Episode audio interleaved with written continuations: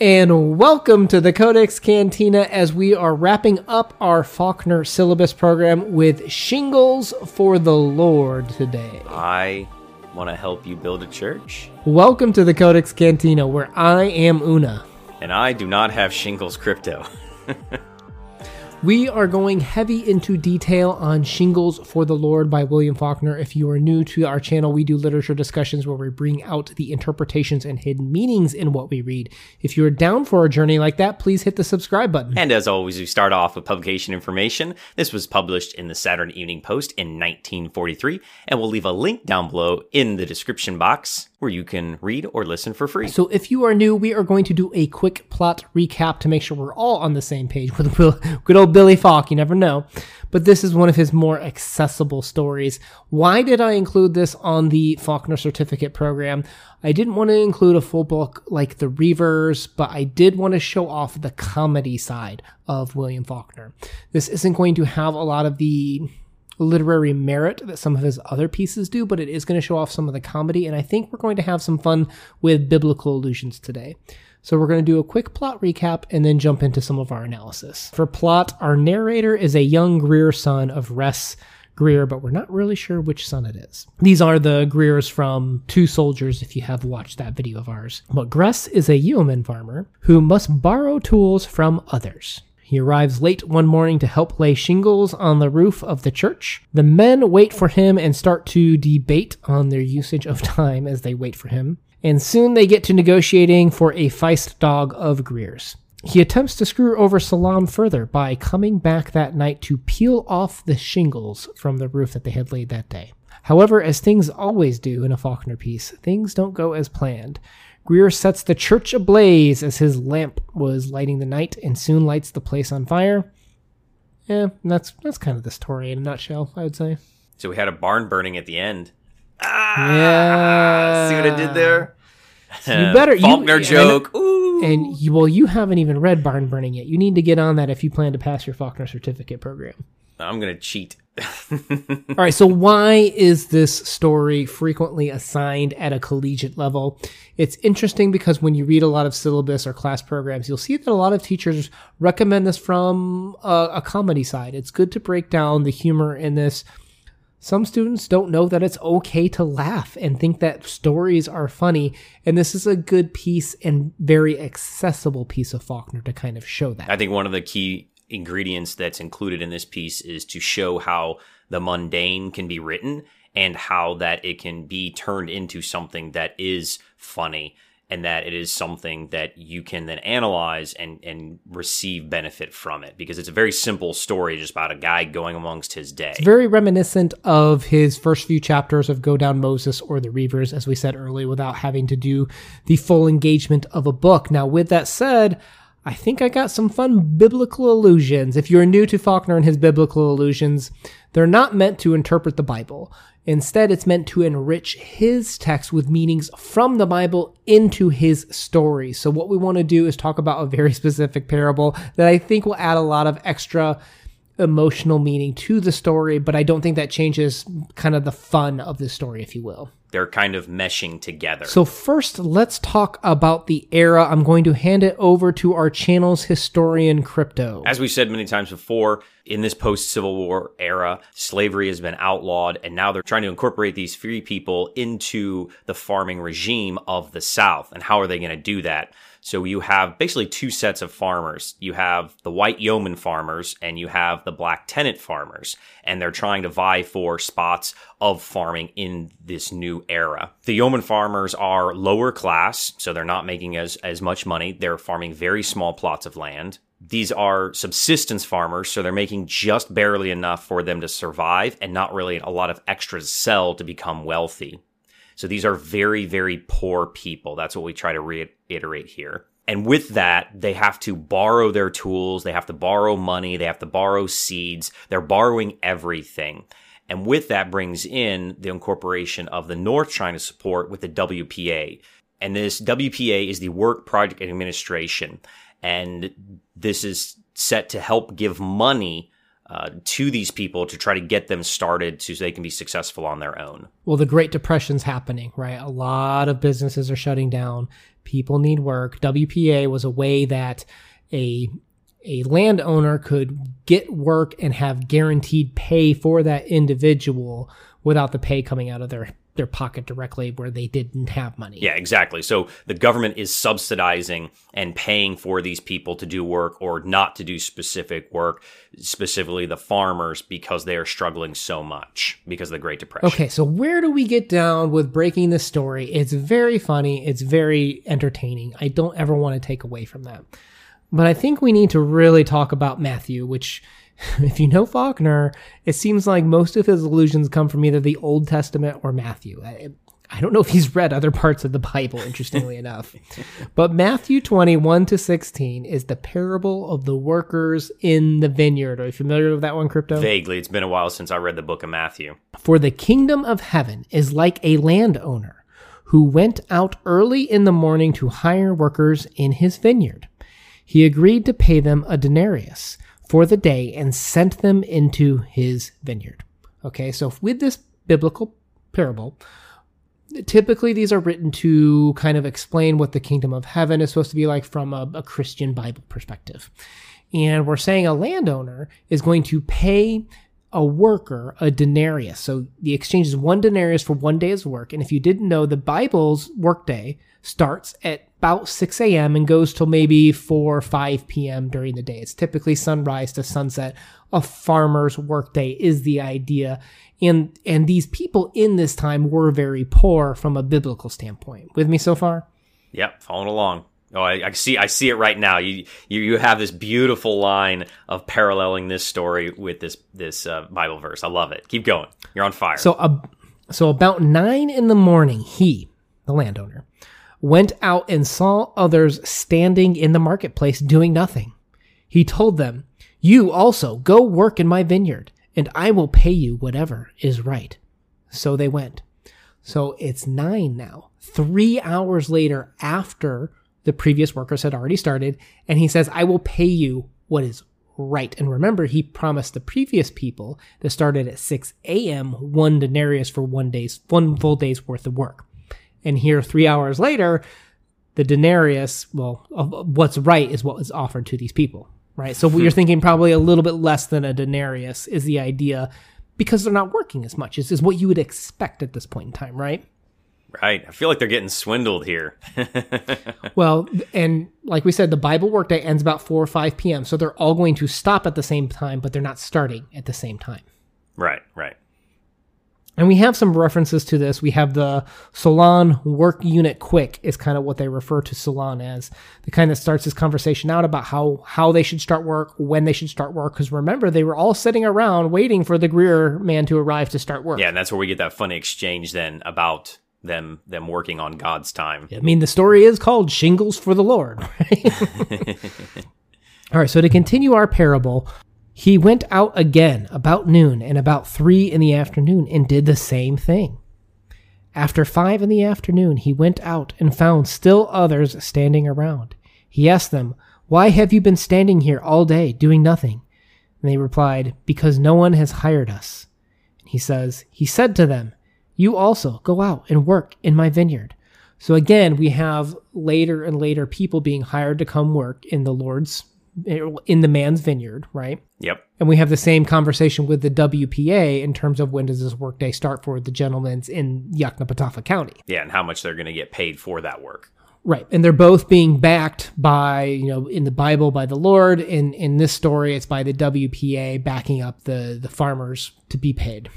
So an establishment is backing it. So it feels right. more secure. Right. Right.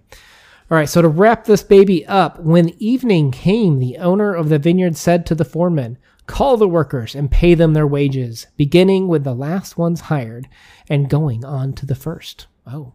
So now we're going to see how much the people who worked the lease are going to get paid, and everyone after them, the people that have been working since 6 a.m., are going to have to see how much they're getting paid, and they can see how much is considered right at this point, correct?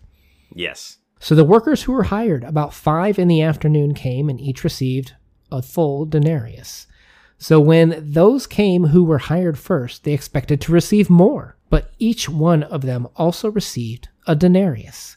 When they received it, they began to grumble against the landowner.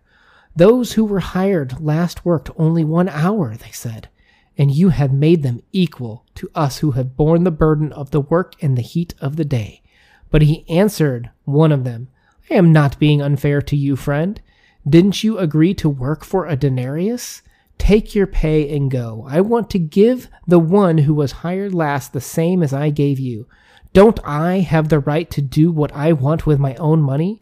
Or are you envious because I am generous? Ooh, parable. burn. Yeah, right.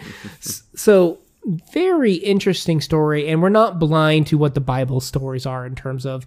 There's a lot of different ways to teach this. There's the idea of um, when did you start to worship the Lord, like the chosen people versus people who came later to worship the Lord, yet they both received the gift of the kingdom of heaven. This guy sounds like an economist, man. I love the argument with the, the money. Agreed. And there's also a lot of interpretations and teachings from the Lord can do what he want with his grace. He can give the grace and salvation to whom he sees appropriate, depending on your view of salvation, but he can give his love and, you know, ration out his own resources the way that God sees fit are the two main ways to kind of teach this. So we're, we're not blind to that. But again, Faulkner isn't doing this to teach the Bible. He's using the Bible to enrich his his story. Yeah, exactly. So in this story, we have a lot of conversations about when does a workday start and stop, just like this parable. And we have some interesting conversations about the dog, right? Can you really own half of a dog? Like, does that even make sense? Like, we're going to timeshare this dog? You get him four days a week, I get him three days a week, and then we flip every other week, and we'll make exceptions on Christmas. so we have some conversations here too where everybody seems to be outwitting each other, right? And there's conversations of greed. In the same way that in the parable of the vineyard, the workers who worked longest wanted more for their work, even though they initially agreed to one denarius for the day when they saw other people do it for less hours you can view that as a form of greed of wanting to be paid more. Every character in this story also exhibits forms of greed in a sense, whether it be attempting to rip the shingles off of the, the church just to make someone work harder, whether it be the double dealings of selling whose share of the feist to other people.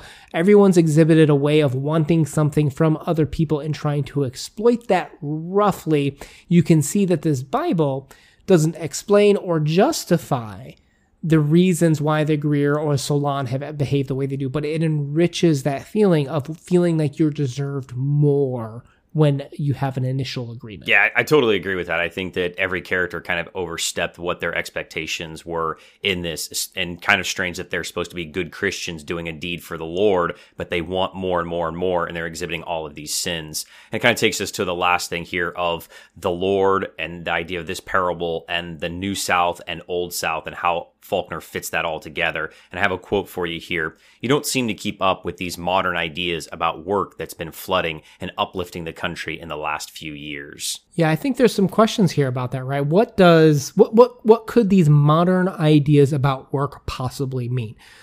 I think we've explored the WPA, right, in terms of backing hours and, and the parable of the vineyard pretty well. But I think arguably one could interpret this from these new ways of work the South is going through a big change still about how do I pay for work, especially in these hard times too, because we used to own labor. We used to own slaves. And now, now we got to pay for that work. Yeah, I think that Faulkner's doing another good job here in this story of exhibiting how the South is evolving and changing. The fact that they didn't think it was going to be possible that they survived on paying their slaves because it's always just been done this way. And now they're thinking, how are we going to incorporate these people and what do we pay them? That was a big question of, you know, how many hours they're working or how many days are they working. They didn't know what to do with all of that. Uh, and of course, and then the former slaves, they didn't know how to deal with that either because they didn't know their own worth or their own value. Well, and that all, not to get controversial, but that also sounds like a very northern message where I would argue maybe some Southern previous slave owners weren't thinking, what should I pay them? So much as how do I extract as much work out of them by paying them the littlest amount of possible. Again, that's true of other people, but there was a lot more abuses put onto the ex slave, now freed African American community because of Jim Crow laws at the time, too.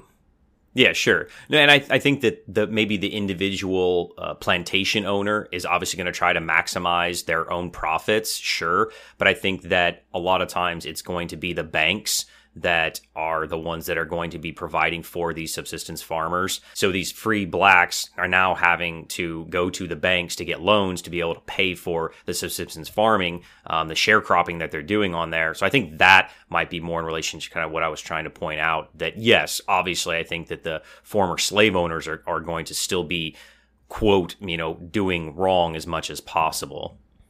Well, it's interesting too because you'll notice the story focuses on the yeoman farmers, right? And they were impacted really heavily at this time because they never were had enough money to own any slaves. They were typically subsistence farmers, as you pointed out earlier. Boll weevil, Great Depression come around. What do they do? Right? They're they're facing all of these pressures to change their way of life that they weren't even directly participating in the act of slavery, but now must participate in new ways of viewing time and labor at this point in time in history, too. Yeah, true. And on top of all that, they're having to be competitive against one another for the very first time because it always been them versus the slaves mm. or them mm. versus the North or them versus everybody else. And they were kind of this coll- collective unit. Even if you were a poor white farmer, you were still included in with the rich plantation owners because of your race. And now mm. it, it's this uh, them versus us. And it didn't matter who you were white, black, poor, rich. Everybody's kind of having to be out for their own. And that's a big shift in the Southern mentality. Well, I got one more for. This is actually turning into more fun than I thought. I got one more for you. So not only does Grier take tools, he has to borrow tools from Killegrew, right? Just like a yeoman farmer, he doesn't own a lot of stuff. Yeah. He also must borrow time from Ooh. the eternal. He borrows time from God in a sense too. I never thought about that. That's kind of interesting as well. Oh yeah, yeah. He's borrowing time from God. Oh, yeah. oh, oh okay. Hang on, hang on. I'm sorry. Here comes another one. you could arguably, this is a little bit looser. You could arguably make a comparison that Grier is performing carpentry at this point in time. Oh, snap! Right? okay, okay. So while yeah. this piece is fantastic for its humor, fantastic for comparing even to Barn Burning. Uh, if you just came off of Barn Burning, and I think it's right after Barn Burning in his uh, collected stories, you got a young boy narrator fooling around adults through innocence, exploring a story. Both of them end up burning a object of desire wealth and power in the story. I think you can see a lot of biblical allusions and value given to the story as well as we've kind of discussed today. So while it's not often studied to the level that perhaps barn burning is i do think there's more merit in this than what scholars currently give it agreed and i think that can take us to our rating section where if you make me laugh and you can take i would argue everyday mundane you know, boring life and turn it into an interesting story, entertain me, make it into a comedy, and then weave in some pretty good biblical references to enrich your story. I'm giving this one a solid eight all around. Bam. I mean, this one is is is good. It's good and does not get enough credit or, or merit. Very nice. Very nice. Now, for me, I'm going to do my two breakdowns where I'm going to give you an enjoyment and an analytical. For my enjoyment, I, it made me laugh. It's a very funny story. This the Southern hijinks are always hysterical with William Faulkner. Now, with that said, it's to me this didn't hit me as funny as maybe the beginning of Go Down Moses or how much the Reivers hit me as well. So I'm going to go with an 8.5 just for pure inspectional fun reading. Now for analytics, this is a little bit weaker. I feel like these points, they do come around to greed. There is points there from the Bible, but it's not nearly as complex or advanced as maybe as Faulkner's other work. So for analytics, I'm probably going to give it like a 5 out of 10 because I think this one was meant for more enjoyment from what I can tell. That's a good score, I think, for both. That's fair this is definitely one that you're going to have to pull a little bit more out of because it's such a simpler story. So what's that equate to? About if I round up to a seven, roughly. So Seven-ish. seven out of ten. Good, good story. I'm I wanted to include one with some humor in it because people who do want to go through this Faulkner certificate or do only read his novels like like Sound and the Fury and Absalom, Absalom, you are missing out on some great comedic aspects of this American writer. Yeah, I know we said it before, but I do want to reiterate that this is a very accessible piece, and I think this is a great place to introduce yourself to Yoknapatawpha County. Well, all right, guys, thank you so much for joining us on today's literature discussion. If you are down for more discussions like this, please make sure you hit that subscribe button to join us on the literature adventure. Una out. Peace.